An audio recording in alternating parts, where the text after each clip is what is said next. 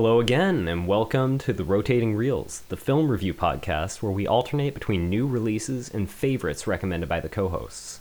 I'm one of your hosts, Hank Showalter, and I'm calling in from Seattle, Washington. And joining me today is only one of my co hosts, the fabulous Keegan Tran, calling in from Portland, Oregon.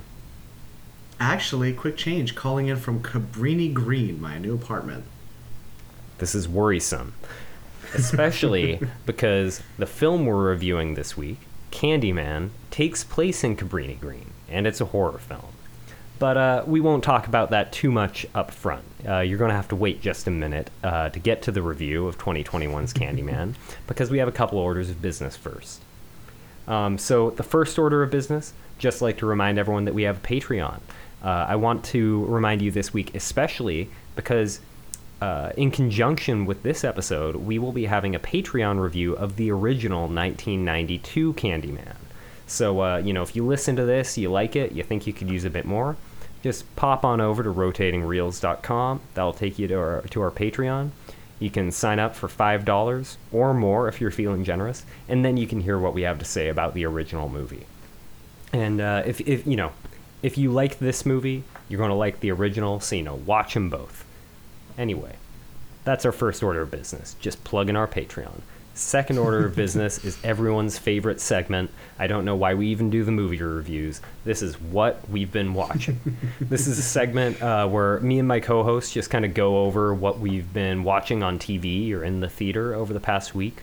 Uh, sometimes we also throw in comics, books, video games. It's really just a, uh, a fun little ramble segment. Um, since we only have two of the three co hosts this week, we're not going to abide by our usual three minute time limit. Uh, normally, we only talk for three minutes and then I start playing us out. This week, we're going to do unlimited, what we've been watching, unless I decide it runs too long and I add the play out music anyway. With that said, I'm going to ask my co host, Keegan, what have you been watching this week? So I have kind of an interesting list uh, it's not all watches, um, and I'll get into that in a minute here. Um, but I did watch uh, a couple things. So the first was uh, in looking at the Emmy nominations for this year, I noticed that not The Daily Show, but a smaller version of The Daily Show, which is Jordan Klepper's Fingers the Pulse, uh, which is kind of a more, I would say, web focused spin off show with one of their field, uh, I guess it's like field interviewers. But the Jordan Show, or I mean, the what is it, The Daily Show as it is under Trevor Noah. Um, has a really good reporter named Jordan Klepper, and it's kind of like the original Jon Stewart and Stephen Colbert. Like this guy absolutely steals the show, um, and he's kind of their field correspondent for a lot of the Trump rallies. And he made a 30-minute special where he actually covered the January 6th insurrection. Um, it's on Comedy Central, so it's pretty funny, pretty lighthearted, and then everything, as you know, kind of goes to shit, and it gets pretty, uh, pretty nasty pretty quick. Um, and so it's, it's pretty fun to see it through the eyes of like a guy who's trying to be a serious reporter, but is also uh, kind of obligated to be a Comedy Central reporter as well and try to make light of a really, really crazy thing that happened. Um, and so I just wanted to see what the buzz was about. It's a 30 minute special that got an Emmy nom. Um, it's definitely fun to check out. You can watch the whole thing on YouTube. Um, I don't know if I would uh, say it's deserving of an Emmy, but definitely a, a nomination for sure. Um, I also watched a movie that requires a little bit of explanation. So, uh, went to a new mall recently to see a movie, and they had a Lego store there. Lego was like a pivotal part of my childhood, um, and they this store actually sold pre-made, uh, pre-owned Lego sets that are hard to find now. And of those collections, they had Bionicles, which were just chef's kiss, one of just the coolest toys on Earth back in the day. Um, and Bionicle actually had a lot of lore that was tied in with like indigenous people of like Hawaii and like Polynesian culture. There's four movies that I didn't know about. Uh, when I was a kid, I only watched the original, and I was so intrigued that is, I went on eBay. Is the original Mask of Light? Mask of Light, baby. Yeah, baby. That is right. So I, I ordered all four DVDs on eBay. I think it was ten dollars for all of them, and I watched Mask of Light, which is the first one. Um, it's only 110 minutes, super super short. Um, and it's very clearly a tie-in for Lego, right? It's it's all about moving product and getting kids excited about these toys. But this is way more effort than they had to at the time, right? Like I think we live in an age now where we have Sony Pictures making the Lego movie and like putting just a buttload of, of effort and money into this. But this is a time when animated kids movies were like a wasteland when it came to these product tie-ins. So this movie, for what it was at the time of, I think it was 2002, is is really really crazy. Um, and I, I don't really have much else to say about it. That it's a lot of fun and it's really sick to revisit Bionicles and the world of Mata Nui. Mata Nui and that golden mask, man. He was talking about The unity and mask. teamwork and very inspiring to young children everywhere. I imagine. it's yeah, it's it's really cool, man. And if anyone has any any legacy Bionicles they want to send our way, it'd be very much appreciated because they are expensive now. Um, and that's that's kind of it for my movies. I did check out the new episode of Ted Lasso. As always, really really good. Um, don't have too much else to say other than it's you know a bit of a tearjerker and always really fun. Um, watched the new episode of Reser- uh, Reservation Dogs, which is also really good. Uh, but I would listen to two new albums this week, uh, which is something I don't usually do. I used to be really into music, which I'm not as much now. But checked out Kanye, Kanye's new album Donda, um, which has been supposedly in like release hell for months. Like this, some version of this has existed for very long, um, and Kanye just keeps recutting it and not wanting to release it. So Universal kind of went behind his back and just released it and put it on streaming platforms without his knowledge.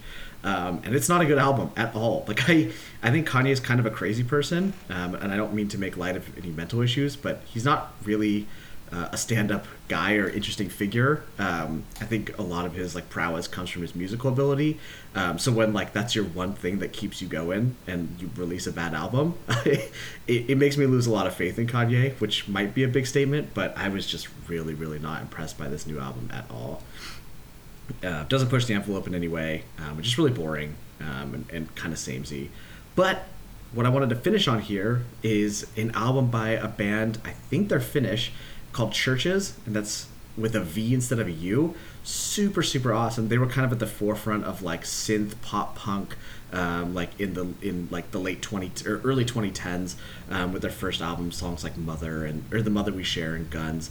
Um, and they released a new album called Screen Violence. That's all inspired by '80s horror movies. Um, and they actually worked with John Carpenter a little bit on it. Um, they have song titles like Final Girls, um, California, and it's all kind of about the horror industry and behind the scenes of that stuff. So really fun to tie in that like 80s synth pop with uh, a lot of movie stuff, which you don't see like you know a lot of albums based on on a period of movie genre. So I thought that was a lot of fun, and it's it's a really fun album. Um, sounds very similar to a lot of their other work, but I had a lot of fun with it. Um, and I think that ties up my, my watch week. Nice. Well, I actually might have to check out that CHVRCHES album. I haven't historically been a huge fan of theirs, but I do Yeah. like horror, so you know I'm kind of obligated. And uh, you Yeah. know, besides that, the rest of your week sounds pretty fun. I uh, I wish I could have rewatched the uh, Bionicle Mask of Light. That would have been a whole lot of whole lot of nostalgia for me. But uh, anyway, I'm going to get into my watch week now. I had a long one. Um, I had to put it all on a list. And uh, anyway, Wow. here we go. So I'm going to start off with TV. I'll move on to movies. And uh, that'll be it. So, starting on TV, I watched the latest episode of uh, Wellington Paranormal. Been keeping up with this since it started uh, airing in the US. And I still love it. It's pretty fantastic. Um, I, uh, I I- won't linger on it too much because I've said a lot about it before, but uh, I think the the the second season has just started. They just finished the first one, moved right into the second, and I think it's uh, it's even better than some of the stuff we were getting in the first season. So super thrilled with that. Um, additionally, I checked out Bake Squad, um, which is a baking competition show. Um, it wasn't that impressive. You know, oftentimes I watch these baking competitions and I'm like, wow, I cannot believe that that exists outside of like a 3D rendering. I didn't feel that here. Um, some of it looked good though, so you know, it's uh, it was easy enough to put on in the background, uh, but Sure. nothing, nothing uh, world changing. Um, speaking Are things. you- Oh, a big Great Brit- Great British Baking Show. Are you a big fan of that? Yeah, I really love Great British Baking Show. Um, sometimes there's some flops in the baking department there, but it's always Sure. like a real nice atmosphere. It's like getting Yeah. a warm hug every time you watch an episode. Yeah, it's the nicest that British people can ever be. That's that's the pinnacle of their kindness. yeah. Um, but yeah, besides uh, Baking Squad or Bake Squad, um, I also watched uh, some more Curb Your, Enthusiasm. It's a Larry David show. I think it's kind of a modern classic. I like it a lot. It's a bit too much for some people, so it's uh, one of those shows that I have to kind of watch on my own. But uh, you know, if you're into kind of kind of off-color humor, it's good good stuff. Uh, Larry acts like a dick. It's pretty entertaining. Um, yeah, anyway, that's all I have to say about Curb Your Enthusiasm. Uh, I've also been watching a bit of RuPaul's Drag Race. Um, you know, it's it's kind of fun. I, I, you know, if, if uh, even if you don't really go to like drag shows, it's kind of fun to see the drama that unfolds. Um, especially because it's all like relatively low stakes drama. It's not people like being genuinely terrible to each other. It's just people kind of being catty, which is my favorite type of drama to watch because I don't want to have to actually feel bad for anyone. So anyway, RuPaul's Drag Race is pretty fun. You get a lot of big personalities there. Uh, kind of a fun take on the competition show format.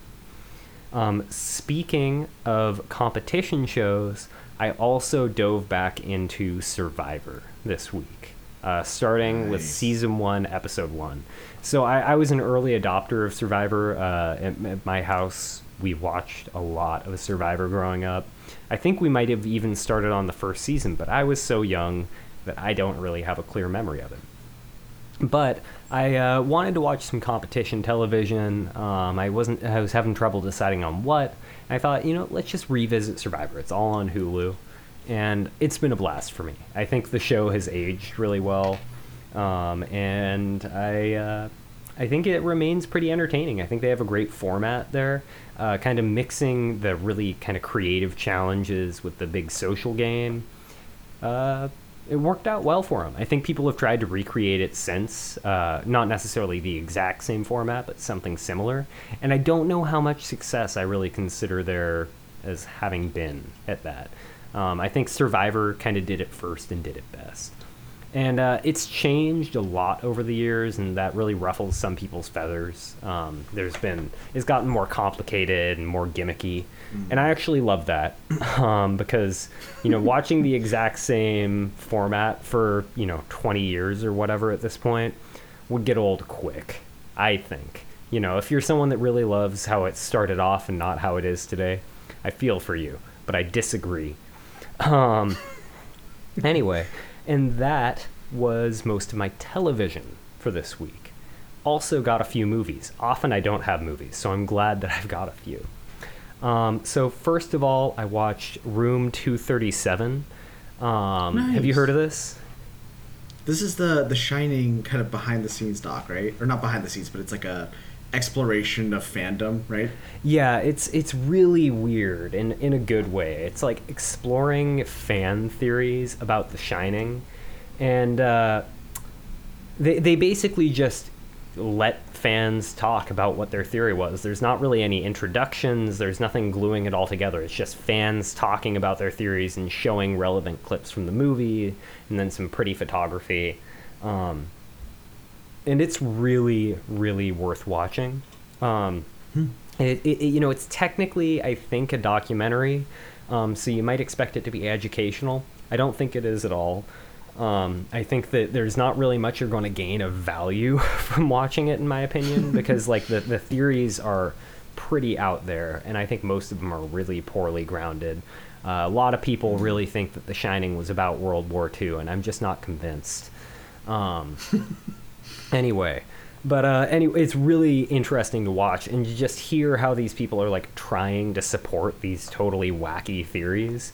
Um Yeah. i i it's bizarre. There's a wide variety of theories and you get to see a bunch of shots from the shining which i think was shot really well.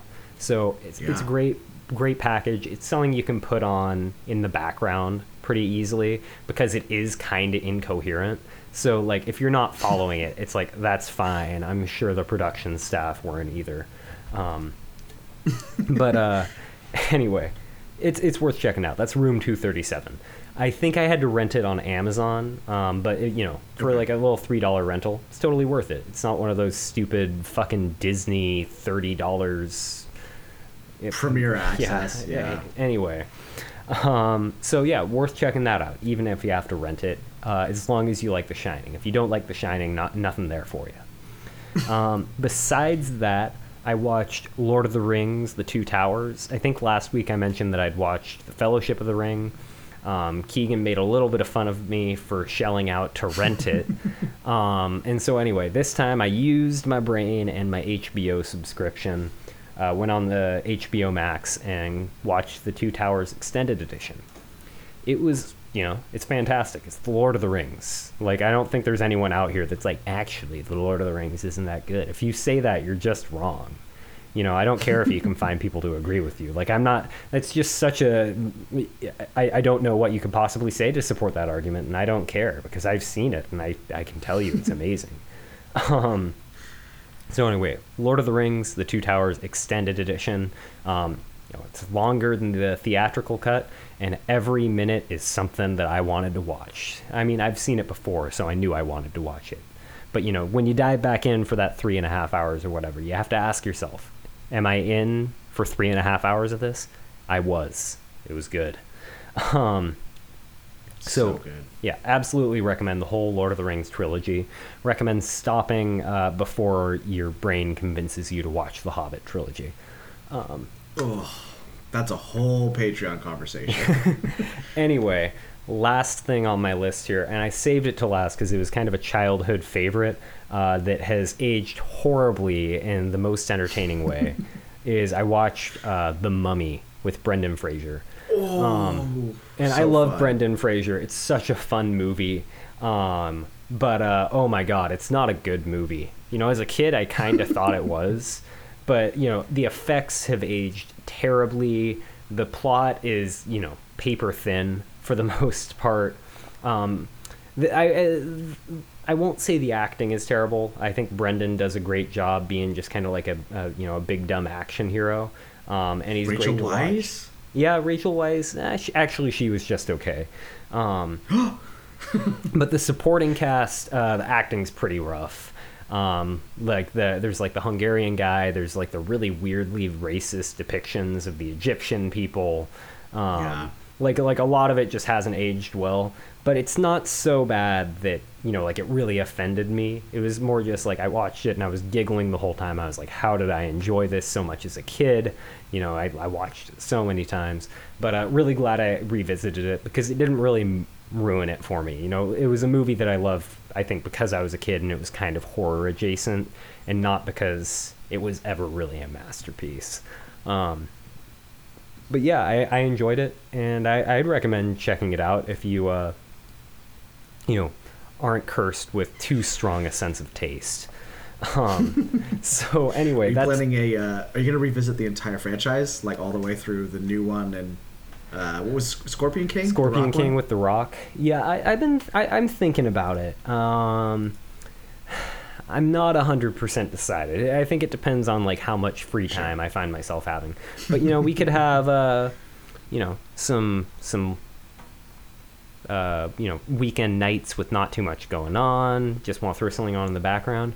The franchise would be perfect for that.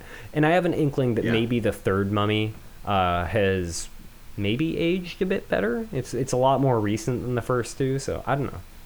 Yeah. I might I might I might recheck them out. Um, And okay, I think I, I'm curious too. Another thing from your watch history, and I think you might have a hot take on this: is do you prefer the Shining novel or the Kubrick uh, film adaptation? Um, you know, I know there are actually a lot of really strong opinions on it because the the film adaptation does really you know take its liberties. Um, it omits stuff that was present in the novel and kind of adds its own flair to a lot of things. I don't really have a problem with that. I think they're both really good. Um, Yeah. I am tempted to say that I prefer the novel, but I really love Kubrick's vision. Um, and I like Stephen King's writing a lot. Uh, but I actually think this is one case where the movie outshined the book. um, yeah. You know, it's uh, it's just really masterfully shot. Uh, Jack Nicholson's performance is a treat. And, you know, the book's decent, but if I'm going to pick up a, a Stephen King book, I'm probably going to pick back up the Dark Tower series or Salem's Lot. Um, so I'm going to go ahead and say I, I think I do prefer the movie. Okay, I enjoy enough. both. I don't think Yeah. that's a hot take at all. Yeah. Yeah. Anyway, though, that's what we've been watching, everyone. Which means that it is now time for our main review. That is our review of Candyman 2021. So, as always, uh, we start with a spoiler free section. You know, if you haven't seen the movie, it's going to be safe to watch this part. We're just going to talk, you know, general notes about the direction, the acting, um, and how, how it made us feel right off the bat. Once we've gotten tired of that, we're going to move into the second part of the review, which is the spoiler full section. At that point, if you've seen the movie, just keep watching. It's going to be great. We're going to talk about all your favorite moments. But if you haven't seen the movie, hit pause, go watch the movie, or if you don't want to watch the movie, I guess you can listen through, but it might not be that interesting. um, maybe it is. I don't know. If you haven't watched the movie and you watch the whole review, send us an email. Um, I, I'm curious now. But anyway, if you're planning on watching the movie and you haven't yet watched the movie, uh, you, we're going to ask you to, to pause once we get to that spoiler break. But for now, you're safe. So, with that, let's get into it. So, uh, Keegan, I think everyone knows that I liked this movie a lot. It's it's a horror movie, um, and you know, like if you've seen the previews, you know it's it's like fairly pretty. Did you like this movie a lot?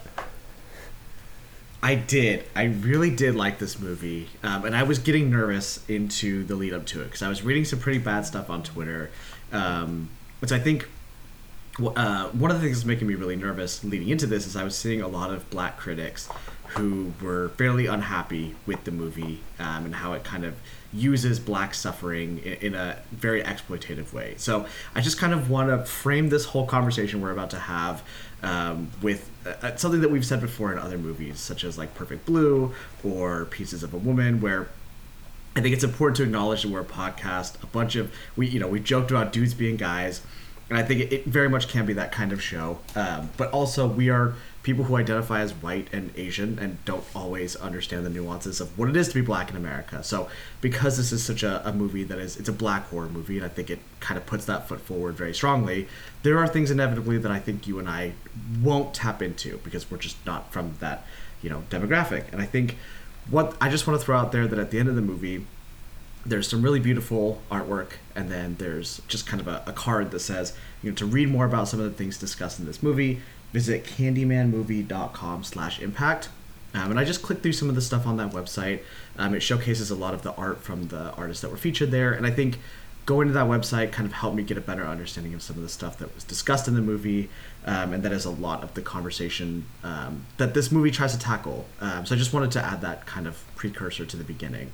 Um, but with all that being said, I really liked this movie. I went in pretty nervous, reading some kind of middling buzz about it. Um, and I was thoroughly impressed. It's you know written by Jordan Peele, directed by Nia DaCosta, super masterfully made. Um, I think we really are in a not only a, time of really high quality horror movies, but really high quality black horror movies with you know Jordan Peele and his his Monkey Paw production studio um, being behind a lot of these these uh, movies. Um, there's some really really fun cinematography, um, some stuff that just didn't need to be there and didn't need to you know didn't need to exist, but elevates the story in a lot of ways. Um, I think the writing can get a little wonky at times um, in, in ways that we'll probably follow up on in the spoilers. Uh, but because the movie sets is set amongst the art community, I'm not entirely convinced, and I think I can be con- you know persuaded one way or the other that maybe the script is kind of cringy, or maybe the script does a good job of understanding how pretentious films or you know art critics can be. Um, so I, I think I'll let it pass on that. Um, and I one other thing that I kind of want to wrap on is that it's a movie that isn't an outright just jump scare fest, um, and it isn't really a true horror movie. Well, it is a horror movie, but it doesn't feel like it's out to consistently scare you or put really scary imagery in front of you. Like a lot of the violence happens pretty quickly. Um, I wouldn't say it's like off screen, but it doesn't feel overly gratuitous. Um, and I will say that when I watched the movie, I stayed through the credits, and when I was leaving, the only other people there was two other couples in the audience and they had left. So it was just me alone in the theater and i kind of had to walk out of the front kind of with my back to the screen because i was kind of nervous that there was going to be you know candyman a, a big guy in a trench coat with a hook watching over me as i tried to leave the theater. And I, I came around the corner to the little trash receptacle and there was a teenager with a broom waiting to clean the auditorium that made me kind of jump a little bit I love it. um, and one more thing I want to throw out there is that there is some really, really cool usage of papercraft and of puppetry in this movie that I didn't expect either. And it was never, well, maybe it was in the second or third Candyman, but it was not a part of the first Candyman at all. And I think was just a really, really fun way of retelling the story from the first movie um, and introducing things that may or may not have been true or have kind of blended into urban legend. That was awesome, and I, I adored that part as well. So, um, yeah, it's, it's a movie that's not without its flaws, but something that I was like super, super impressed with and, and left the theater kind of like chewing on it in the themes um, for the better part of that evening. Nice. Yeah, I'm, I'm glad to hear you're warm on this one um, because you know I feel like you're you're often more on the fest uh, on the fence with some of these horror picks. And I walked out of this movie like, hot damn, I love that. So uh, Yeah. Anyway, you know, I, I when I texted you that I was finished watching it, I was a bit worried that you'd be like, yeah, didn't you hate it? And I'd have to be like, no, fuck you, Keegan. Which I love to say, but it does get old. Um, Yeah. Anyway, but super glad that you liked it. I also liked it a lot. Um, I'd echo a lot of uh, you know what you said up front. Um, I, you know, I enjoyed this movie, but I am you know eh, like a like a white man, um, so it's it's very possible there's some nuance to the film that's lost on me to some extent because I just don't share those experiences. Um, but with that in mind, you know, watching the movie from my perspective, um, seeing all the talent that was on screen, I thought it was really well put together. I thought it was pretty thoughtfully put together. Um, and I think that they did a great job of making a movie that, you know, every frame of the movie I wanted to watch, um, which is, I think, something that movies kind of like in the artsy realm sometimes can stumble on. They either are great to watch or they're a little bit overindulgent and you don't necessarily agree with the vision and it loses you a bit. I was super thrilled that didn't happen here. It's kind of an artsy movie. Kind of reminds me of the remake of Suspiria in that way. It kind of takes uh, like a slightly campier original, kind of elevates it to more of like an artsy position. Um, and I loved it. I think the art direction was great. Uh, I think the the casting and the acting were both great. The direction seemed to be great. They recreated a lot of these uh, kind of flying like aerial photography shots from the original, which I was super glad to see do a, uh, make a return because the original had some pretty cool shots like that. But in this one, they kind of inverted what the look was like. Um, so I thought it was kind of a cool send back without just kind of copying what the first one did well. Um, and it was a really great length. Uh, you know, one thing I'll talk about with movies a lot is their length, and it's not because I think there need to be hard limits on it, but I think it's important for movies to kind of recognize how much staying power they have with the audience, like how much time they can last um, before you're kind of wanting it to be over. And that didn't, I didn't get there with this movie. It's about 90 minutes long, maybe like 92 or 93, but ju- you know, just Yeah. around an hour and a half, which is a pretty easy length to watch. And it left, um, y- you know, it, it ended with me being in a space where I would have been perfectly happy to watch more, but it also wasn't so short that I felt like I got shortchanged.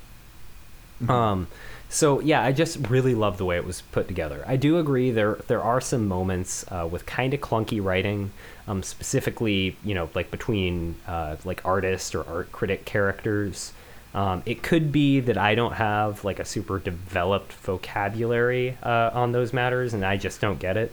But just watching as an outsider to the art community, it kind of felt like they were trying to make like a goofy portrayal of like how that works without having done that much research into what those conversations look like.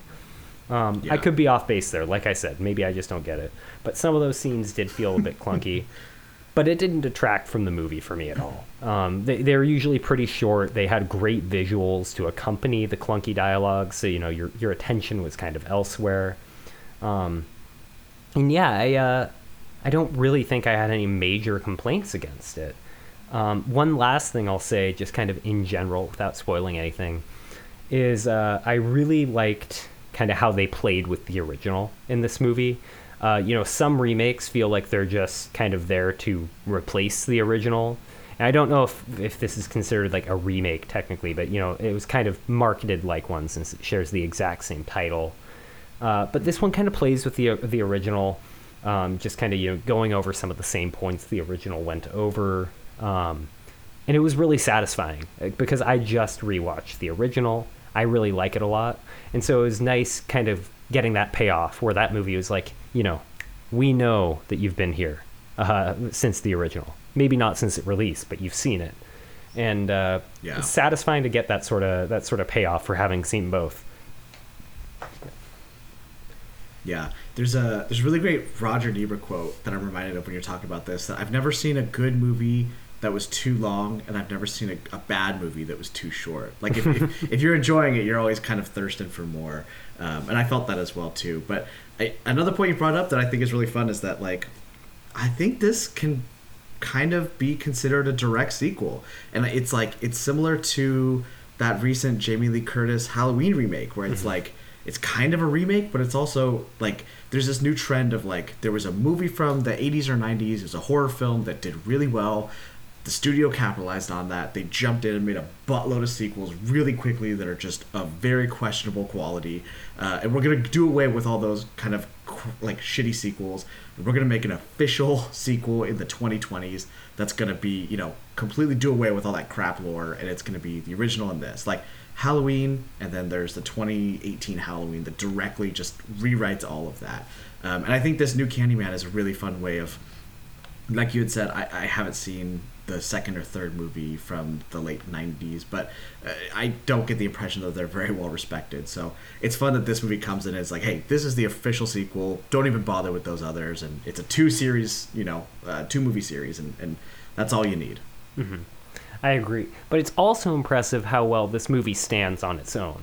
Like, even though I'd seen the original Sure. and I liked kind of the callbacks, um, there's not a single part in the movie that I wouldn't have picked up on if I hadn't seen the original. You know, it, like, nothing was uh, relying on a prior knowledge. It was just kind of congratulating you for it, uh, which I think is Just nice. more rewarding. Yeah. Yeah. So, uh, anything else you want to say before we move into spoilers, or, or, or can we talk about what happened? Let's do let's do that thing we did last week where what's what's one thing you saw here that you haven't seen in anything else and one thing you would change. Okay, okay. Um, so one thing I've seen here that I haven't seen, actually, I, I might have seen this somewhere else, but I don't remember where. Uh, it's very possible that it was Resident Evil 8. But the papercraft, um, the papercraft Yeah. is super cool. Awesome way to kind of, you know, like tell the stories without just lingering on someone talking. Because even if you have beautiful people, beautiful camera work, great costuming, I don't really like to just have the camera sit on someone while they're talking for that long. It, it, it, mm-hmm. it's visually not that striking. And they avoided that entirely by having these little papercraft scenes for whenever someone was, you know, kind of going on a on a story, spinning a yarn. Loved that. Yeah. Um, it, it also super well done, kind of kind of creepy looking. Um, so it kind of set the tone nicely. Really could not have loved that more, and I didn't know to expect it either. Um, now then, as far as one thing I would change with this movie, uh, I, I'm going to try and avoid spoiling something, but there's kind of one segment in particular that I felt was kind of extra for me, and it was just kind of like a break between other things that I was more interested in. And on top of that, it lasted a few minutes, so it gave me a second to get bored. I was brought back in immediately after, um, but I think that there there was definitely some room to, to leave some stuff on the uh, the cutting room floor. Um, I, I won't I won't name the scene. I will like right after the spoiler break, but I don't want to Gotcha. spoil anyone. How about you though? What what's something you haven't seen? What's something you would change? So I don't know if I've seen this before. I don't know how new of a concept this is, but um, when we're you know very early in this movie and we're getting kind of our first like the the title bumper, uh, there's this really long sequence where we're getting like uh, it's like the pre credits where we're seeing like the name of the actors and the writer and stuff, um, and it's like shot from the perspective of driving through Chicago and imagine like you're holding a camera, right? You're probably just facing forward, but it's like look straight up and then look backwards a little bit so your back is completely arched. So you're like almost upside down but still at an angle. And you're driving past these Chicago skyscrapers from that angle with this super foggy morning behind it. And so it looks almost like you're in a science fiction film. It's super disorienting. Um, and I thought it really added to the effect for the, the early part of the movie. Like I, I don't know if that's a new concept, but it's I'd never seen it before. Um, and then yeah, I, I love the papercraft like you said as well.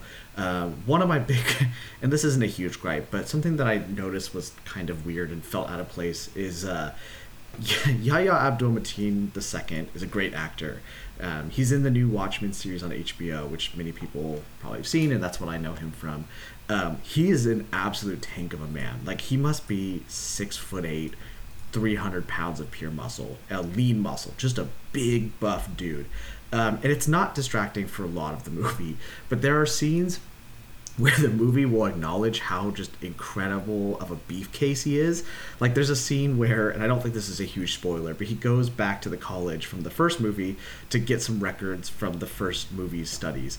Um, and this librarian is just like super infatuated with him. She's eyeing him up and down, and it's like kind of this like weird one-sided flirt scene and it was like one of the most distracting things and it really stuck out and it was like wasn't that long of a sequence? It was maybe 90 seconds but it just it was such this weird fat that like i cannot imagine made it through any draft of this movie. Like if i watched it like this that's totally deleted scenes for the dvd it did not need to be there. But if those are the things that i'm griping about then you know that overall it's it's a pretty good movie. Yeah yeah, you know, I actually might agree with you on that scene a little bit. It's pretty short and there's other stuff going on, so it's not like e- egregious in my mind, but yeah. it is kind of pointless. Uh, you know, it doesn't add to kind of the story the movie's telling. They never really kind of reference his appearance that much anywhere else. Uh, so it's yeah. it's just kind of kind of weird and kind of eh, you know kind of pointless. It's kind of like okay, so why did we linger on her flirting with him for so long. Like it, like I, I can I can enjoy some like you know some like sexual tension in a movie, but that wasn't really what was happening. They just yeah yeah I don't know. I didn't get much from it either. Okay. Yeah. Cool. Okay, so are you ready to get into spoilers? I think I am. Okay. Well then, I mentioned up front, but I'm going to say it again. If you haven't seen the movie and you think you're going to watch it, give us a pause here. Before we get into spoilers, don't spoil yourself. You're going to be glad that you don't know what happens in this movie going in. It's better that way. Most movies are. Um, with that said, if you have seen the movie or you don't plan on seeing it, feel free to watch on through. Um, you, you won't be missing out, I guess. Uh, so before we jump into that, I think the hosts are going to take a quick five minute break. I'm going to cut it down in post. And uh, when we're back, we'll be spoiling this bitch. And we're back. Uh, it is officially time for the spoiler full review of Candyman, where we spoil the hell out of the movie. So, as promised, uh, right at the end of our spoiler free section, I'm going to tell you guys what scene I think could have been cut the mo- from the movie without it losing anything. And that is the high school bathroom scene um, yes, it, it, was totally thrown in just because it's like a classic slasher scene. You know, it's like kind of you know, people are in a bathroom, which is like kind of a vulnerable position. It's a bunch of teenage girls. It's you know just a total slasher thing. Um, that added nothing to the overall plot of the movie. Like we already knew Candyman was killing people. Um, you know, maybe there's an argument that it adds something, but uh, I, have seen I've seen plenty of teenage girls get slashed. I'm just not that that interested in it anymore. Like it's not like offensive to me. I'm just like the rest sure. of the movie's so nice and creative, and then we have just like uh, the most tired trope in the horror book. So anyway, it, it's placed so weirdly. Like it feels like from a pacing perspective, the movie just pumps the brakes. Like the only way I could see this scene being included is in the very beginning. And so, I mean, go to our Patreon, listen to our review of the first movie. But in that movie, we established from the very beginning we have this like young couple, the babysitter, and her boyfriend who rides a motorcycle and comes to visit. They don't matter the story. They do the whole Candyman five times thing and they get killed. But it's like, you know, these are disposable characters we're putting right at the front so you know Candyman's real. Like we are including it so you can see him killing people. But this movie just freaking completely pumps the brakes it shows this character that we saw 30 minutes before we have no attachment to. And it's like what is the fucking point of this at all? But i will say one thing. The only redeeming quality of this one scene is throughout the movie we have all these these black characters who are saying like don't call candyman. That's like that's white people shit. That's like black people don't need any of that juju right? They're always joking about it. And in this scene it's four white girls and one asian girl and they're all lined up and then right when they get to the fourth Candyman, the Asian girl goes, "Fuck this! I'm out. I'm not gonna play around with this," and leaves. And that decision saves her life. So I thought it was kind of funny that it's like all these people are like, "We don't need to do this because you know it's gonna bring bad shit," and like it actually happens, and they're actually right about it. So I thought that part was fun. But again, 100% cut that scene out of the movie and add more fun puppetry or something. Absolutely agree.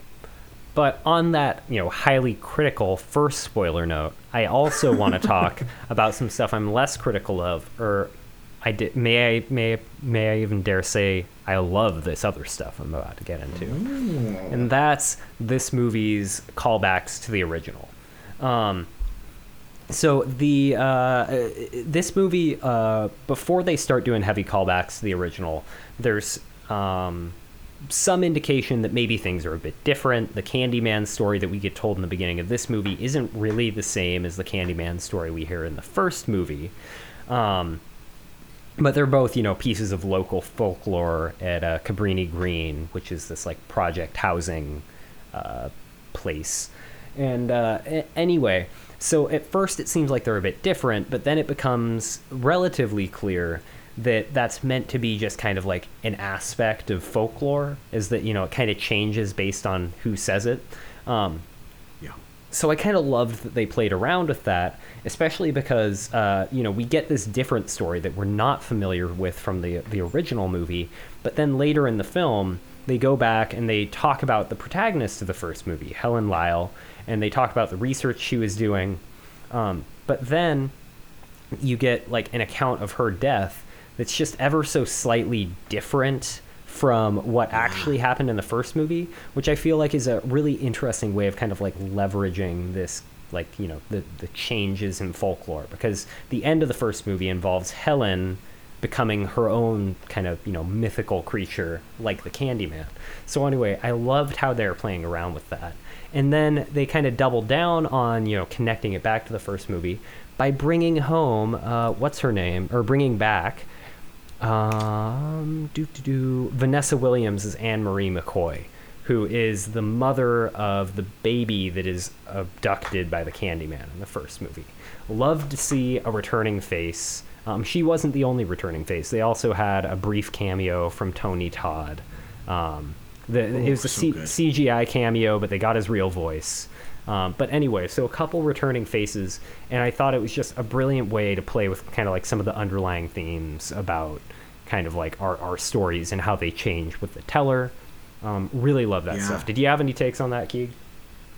I did, yeah. And so one of the things that I didn't love about this movie is that it it feels kind of narratively confused.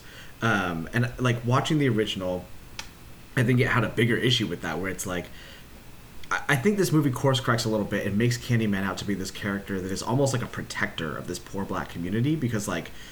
You know, oftentimes, like he is used to exact revenge or to like help these these poor black people seek some form of justice. It's it's horrific and it's very violent, but it's like that's the only tool that they have. Like literally in the end, right when the art collector, I'm forgetting the the girlfriend of Anthony, the art collector, she's in the back of the police car and she's basically being told that her life's gonna be fucked, and she like you know she's kind of being strong armed by this cop, and she she calls on Candyman five times in the rearview mirror, and he comes and, and kind of saves the day and tells her to spread the legend further. Um, and in the original, I think that gets kind of muddled because you see Helen Lyle, and you're not sure like are these ostensibly her or Candyman are still killing black people in that movie, right? Like they kill Anne Marie's dog, like her Rottweiler gets killed. Her best friend, who is a, a colleague of hers who's black, gets killed by Candyman. Um, and so by doing that recontextualization in this new one, you kind of start to see like, hey, maybe Candyman wasn't actually doing it in those movies. uh, and it, it puts a firm stance on Helen Lyle was kind of slipping mentally, and she was the one that was kind of carrying out these these murders. So whether it's true or not, I think it all kind of plays this like fun fuzzy line of like where the urban legend starts and ends, and like what was true or not, and that whole unreliable narrator thing that you brought up is is really fun. So when I just watched the original a long time ago, well, maybe like two, three years ago, I was pretty confused by like, does Candyman is he used to exact revenge? Is he like does he care who he's killing? But this movie really firmly plants him as like he is almost like a protector figure, and I think like using the puppet to retell the story of Helen Lyle was was just super interesting to me. Yeah, no, I, I definitely agree. I, I do think this movie was a bit less confused than the original uh, in that respect. Yeah. Though I will say, and I'll actually, I'm, I'm going to hold off on this a little bit because it's more about the original movie. Um, but I will say that Yeah. I think that the original knew it was confused and played with that in kind of an interesting way. If you want to hear more about that, Sure. uh, you know, tune into our Patreon for the the review of 1992's Candyman. Um, yes, please. Yeah. So besides that, a couple other things that I, you know, I want to touch on that aren't just how it relates to the original, because we're going to talk about the original somewhere else. Um, I wanted to talk about. Uh, actually, though, there is going to be a conversation about how this relates to the original. But there's kind of a uh, there's kind of a, a sequence in the movie where our main character Anthony is is going around talking to people, having, you know, kind of unpleasant exchanges with them, and then they get killed by the Candyman. Um, Yeah. and this is like i thought a really interesting moment because i was kind of wondering if uh, if you know anthony was going to end up being the victim or not or if he was going to end up being the the monster um, and it's actually kind of the exact same thing they did in the original with helen lyle but i think the outcome's a little bit different because anthony you know does end up you know getting killed and he becomes candyman himself and uh, helen lyle i think is uh, uh, a little bit more humanized at the end of the original. Like she does become the Helen Lyle monster, uh, but I think that uh, they kind of fall back on her her before all of this at the end of it. But anyway, I really liked the the whole kind of like is he or isn't he the killer, and I love that they were able to make me kind of ask that question again, having already seen the original where they did kind of the same thing. Um, Yeah. yeah. Okay. Yeah, no, I thought that was fun for sure. Um, yeah, th- those blurred lines. I, um, do you have any more on that, or are you cool if I switch topics a little bit? Yeah. Yeah. Go ahead. Okay, yeah. Um, one of the things that really stuck out to me in this movie, and I- like you said, I it, you have to make a little bit of comparisons, but one thing I think this movie did really well that I think was somewhat stumbled in the original from 1992 um, is these like overt themes of gentrification. Um, and I think this movie does a better job of like having those conversa- conversations in like a show don't tell. Because in the original, right, you have Helen Lyle, and she very clearly understands. Like she did some homework, and she realizes her condo is essentially the same thing as Cabrini Green. Um, she lives in the exact same blueprint as the projects. It's just moved out a couple blocks, so she's somewhat insulated from that world. Um, whereas in this movie, you know, you actually have the conversation of like, there, there are these rich white art collectors who kind of talk down to some of these black artists, and they're like, "Hey, you know, don't don't talk about South Side in your next piece. That's a little played out." Um, or you know, just straight up telling these black artists that they are gentr you know they are the ones gentrifying because they're poor artists and they're moving into gentrified areas and splitting rent so they can do fuck all and, and make their art in their shitty apartments um, and there's this really great sequence where that the the art critic, the woman who wears all white, I don't remember her name, but she goes to the show and says that his work's kind of derivative and that she accuses Anthony of, of being a gentrifier himself. And then later, after some buzz starts to happen around his art, um, he goes to her apartment for an interview. And from the outside hallway, it kind of looks like a piece of shit. Like it looks like she might even live at Cabrini Green, um, and you don't even know who he's going to visit at this point. Like I thought he was going to go visit the original Cabrini Green from the first movie, and then he knocks on the door and he goes in, and it's the art critic's house, and she has a beautifully decorated condo on the inside. It's like, wait, the movie didn't explicitly say this, but obviously she is no better than what she tried to push her guilt of onto Anthony, right? Like she is prime example of gentrification, living in this shitty apartment that she just made really nice, right? Like she just brought in all this beautiful furniture and modern stuff. Um, so I think obviously like gentrification is a huge theme in this movie, um, and I thought there was just little fun things sprinkled throughout like that um, that weren't explicitly called out or, or said by the characters, but were you know there if you're you're just kind of visually paying attention. Yeah, I, I agree with that. They did speak to gentrification a little bit explicitly in this, but you know, I think that uh, they did it with a light touch, so it didn't feel like the movie was Yeah. you know kind of bashing you over the head with a lesson. Because Yeah. I like something that can you know teach you a lesson without making you feel like you're in school. Um, That's I like the I like the light touch call. That's yeah, Yeah. very apt. Um, one thing I will say is that in this movie, they had a number of sequences in the project housing, and I think that they were a lot more believable, at least to me, in this movie than in the original. Because in Cabrini Green, Sure. in the original, in the old towers, every single room they go into is just this huge, wide open, loft looking space. And uh, I, I remember watching the original, it kind of took me out of it for a moment because I was like, I didn't realize there was so much room in the projects. Like it's kind of like Yeah. strewn with trash, but like this apartment is is bigger than the house I grew up in. And, you know, like that, that was like a house. Um, anyway, this movie, I think that it looks a bit more projecty. Um, Sure. I, I could be mistaken. You know, it's very possible that uh, the projects shown in the original movie are based on some pretty spacious like project housing that I don't know about. Um, but in this movie, I felt like I was able to kind of buy into the setting a little bit more, which was nice. Yeah, Yeah. Yeah, definitely. Um, and so I guess I kind of want to follow up on something that I was talking to at the beginning, where I was reading a lot of black critics um, and their take on this movie, and and one of the things I was hearing is that like uh, this movie, in a way, because it, like you said, it, does want to teach some things or illuminate some social topics to you. Like there are parables that you're meant to take away from it. Um, but oftentimes we see like I just watched them, the Amazon show, or like even Get Out or Us. Like there is this this argument to be made that a lot of these shows that bring these topics to light for a white audience have to use black suffering as a tool.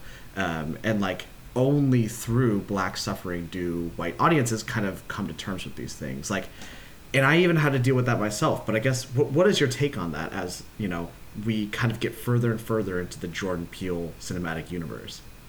Yeah, um, you know, I think it's a little bit difficult for me to say on this. You know, I, I don't have Sure. like super developed opinions. What I will say is that in the original 1992 Candyman, um, you know, it was written, it was based on a story written by a white man. It had a large white cast. And I think all of the characters that died in it, with the exception of one at the very end, were black people. Um, It was kind of a you know a classic horror trope. You know, like the black guy always dies first. It's a bummer. I'm not Yeah. into it. And you know, the original I think is is a, a somewhat beloved movie by by the black community, but it still does feature a lot of black characters dying. And this movie did Yeah. kind of flip the script, the new one, because most, if not all, of the people that you see like murdered by the Candyman are are, are white people. Um, there's the art critics that were talking down to the artists. They all get killed. Um, you know, there there were the the white high school girls. Um, so there's definitely an element of like black suffering in the movie. Um, you, you know, like the, the main character is, is going through a very troubled time in his life where he's clearly dealing with some mental stuff. His, his like friends and family are, are obviously troubled by his, his kind of descent. Um, but I will, Yeah. what I will say as someone that's probably kind of unqualified to say this is that that's, if you're going to make a horror movie, uh, the vast majority of the time there is some suffering on the part of the main characters. Um, and if you're going to make a, a black horror movie those main characters are most likely black. And so i don't really think that in terms of the main characters uh, suffering there was much wrong done by the people producing this movie i think they told the story they wanted to tell it included suffering but that's a very valid element of any horror movie i don't think it was uh, you know, I, I don't think they were really making black suffering into a tool. I think they were telling a story that they wanted to tell. It's you know their story to tell. Um, and if anything, I liked that this movie wasn't just showing a bunch of black people getting killed because I feel like that's something that the horror Yeah. scene has a real reputation for, and this movie moved away from it. You know, it was it was uh, it, it was it wa- just wasn't really about that. Um, there there were some you know discussions of, of black people dying in the past, uh, like the Candyman's various origin stories and stuff.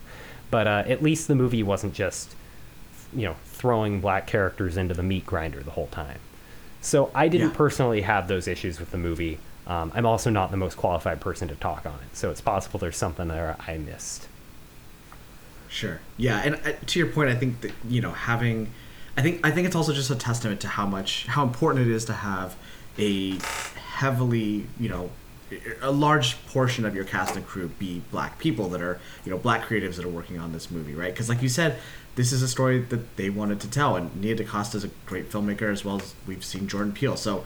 Um, I think these are capable hands that this movie was left in versus, you know, I, I I think the original movie is impressive from the perspective of being a horror movie, but I don't necessarily know that it broached those topics as skillfully as this movie. So I agree, um, and I think you bring up some good points. I will also say, um, possibly a hot take here. I think this movie was uh, much better than Jordan Peele's other two endeavors, uh, Get Out and Us. Huh. Um, no, uh, nothing against those movies. Uh, I just I think this movie was more accomplished, kind of on the whole. They were all pretty well produced, uh, but it was more coherent than Us and a bit less on the nose than Get Out. You know, I think it it, like th- this movie like broached uh, some of these social topics, but Get Out felt like it was really just a vehicle for these social topics, which might have been exactly Sure. what what Peele was going for. Um, but I, I think that I liked this movie's delivery better. Um, Sure. yeah. What's your ranking? Rank the three. Um, Get Out, Us, and then Candyman in ascending order. So three is Get Out, two is Us, one is Candyman. He's been getting better with So every movie for me. Us, Get Out. Yeah. Yeah. Oh, so you're gonna go completely backwards? Okay, cool. Uh, I think I would do Us, Get Out, Candyman, and that's not because I I dislike Candyman at all. I think they're all great, but I I think Us has that kind of like it. It's one of those horror movies that introduces iconography that you're gonna remember forever. Those people in the black, the red jumpsuits holding hands. It's just like that's Jack Torrance coming through the door, man. That's like that's gonna stay in horror forever. And I will say, I like when it comes to Get Out, I think that was a movie that was kind of in the pop culture conversation in a way that Candyman is not. And I think I it, it's unfortunate, man, that this movie's coming out in a pandemic because I, I don't think many people are watching this movie. It did open number one in the box office this weekend, but I just I don't see as many people talking about this movie. Whereas like with your Get Outs, it has so much cultural staying power um, where people are just quoting that shit or like anytime a person of color has you know is the only person in the room you're like wow this is this is a get out moment right like i don't think people are going to call to candyman uh, with the same kind of like pop culture significance that they would the other jordan peele movies but that's obviously not the only measure of quality with movies Yeah, no, I agree. I think any movie coming out right now is kind of coming out with unfortunate timing. Um, sure but I'm still glad that I could see it. I would, ra- I'd honestly rather Yeah. see it now than have to wait until, you know, some eventuality when everyone's able to go out to the theaters and, you know, I'm sure this movie's Yeah. doing well enough. It came out number one in the box office. I hope it's successful. Um, yeah yeah yeah, yeah. all right. Um, I I think I've exhausted most of my specific spoilery topics I want to talk about for this movie. Um, do you have anything else you wanted to touch on, Keegan? No i just scrolled through my notes on my phone and it looks like we covered everything that i wrote down so i'm i'm pretty content man i think this was a good conversation about the movie Sweet. Yeah, I agree. I think that uh, this is a, I, I really enjoyed watching this movie, and I've also really enjoyed reviewing it. But with that, I think it's time to get on to our ratings. So, uh, for viewers new to the show, we always give a little rating of the movie on the tail end of our reviews. Uh, we usually pick some absurd scale and give it some absurd units. So, with that, Keegan, what would you rate Candyman? man oh man this movie was a lot of fun to watch. I uh i just love that we're getting such good quality black horror recently. Um and i on one hand i love that jordan peele is the purveyor of these but i also hope that jordan peele isn't the only voice in this realm and that like as we move on we just get an increasing amount of high quality black horror that is is this in the public eye. Um so I love this movie. I think it's a really fun story. I actually, spoilers, think this is a better movie than the 1992 Candyman. I don't know if that's a hot take or not, but I had a ton of fun watching it, and it scared me. And like I said, I was scared walking out of the theater, and I was scared going pee at 2 a.m. Um, on Saturday night after I watched the movie. So uh, it was effective, it was fun, it was well made, um, and for that reason, I will give it three out of four appendages replaced with a metal hook. Ooh, nice, nice. That's a pretty that's a pretty good review from Keegan for a horror movie. So, love to see it. Yeah. So for myself, I really liked this movie. I actually agree with Keegan. I, I think I like this more than the original, which is saying something because the original is one of those movies that I, I, I do really enjoy returning to. Um, it's based on a Clive Barker short story, and I love him. So you know, it's one of my few chances to see him on screen or see his work on screen in some place that's not Hellraiser, which I've watched too much. um, anyway, I like this more than the original. That's really saying something. And uh, I'm really curious to see uh, what what some of the talent involved does next. I'm curious to see what's what's coming up next from uh, Nia DaCosta. That Yeah. said, my rating for the movie, I think you kind you did kind of steal my uh, appendages with the meat hooks. I have to come up with a new scale on the spot. But I think what I'm going to have to give it is 18 out of 19 oddly aggressive bees. nice. That was the other option I had was the bees. Yeah. So uh, with that, that's our review of Candyman. We both really liked it. Um, I think that honestly, most people who can go see it, you know, people over the age of 17, would probably like it. There's 18 to go to R-rated movies, whatever. It's a little bit violent. 17 and Yeah. and vaccinated. Okay. and vaccinated. That's important. Don't be going out to the theaters if you're unvaccinated. That's a dick move. You heard it here first. Um, unless you're immunocompromised or have some other reason, but you know, still be safe. yeah, so sorry. Um, yeah. anyway. what are we watching next week?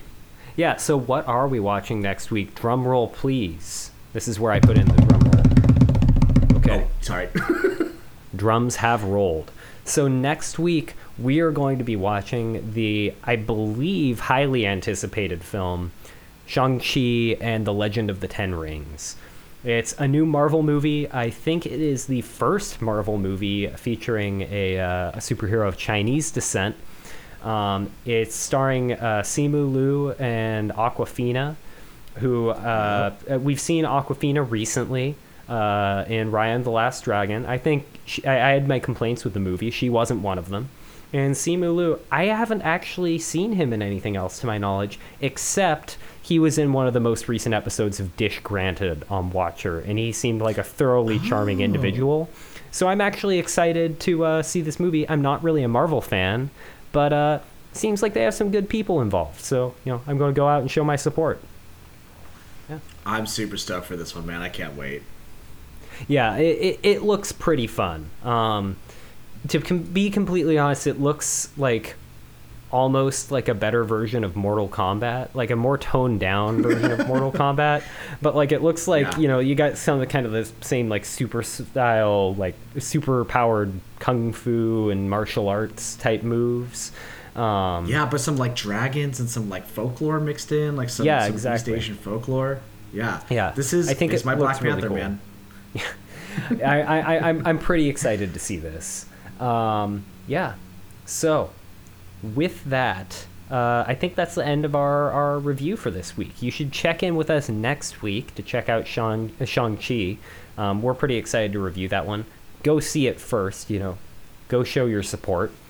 Um, and if you're interested in hearing our review of 1992's Candyman, head over to Patreon. I promise you won't be disappointed. If you are disappointed, though, I, I can't do anything about that. Uh, We can't refund. Take it you. up with Taylor. Yeah. Anyway, Hank out. See ya.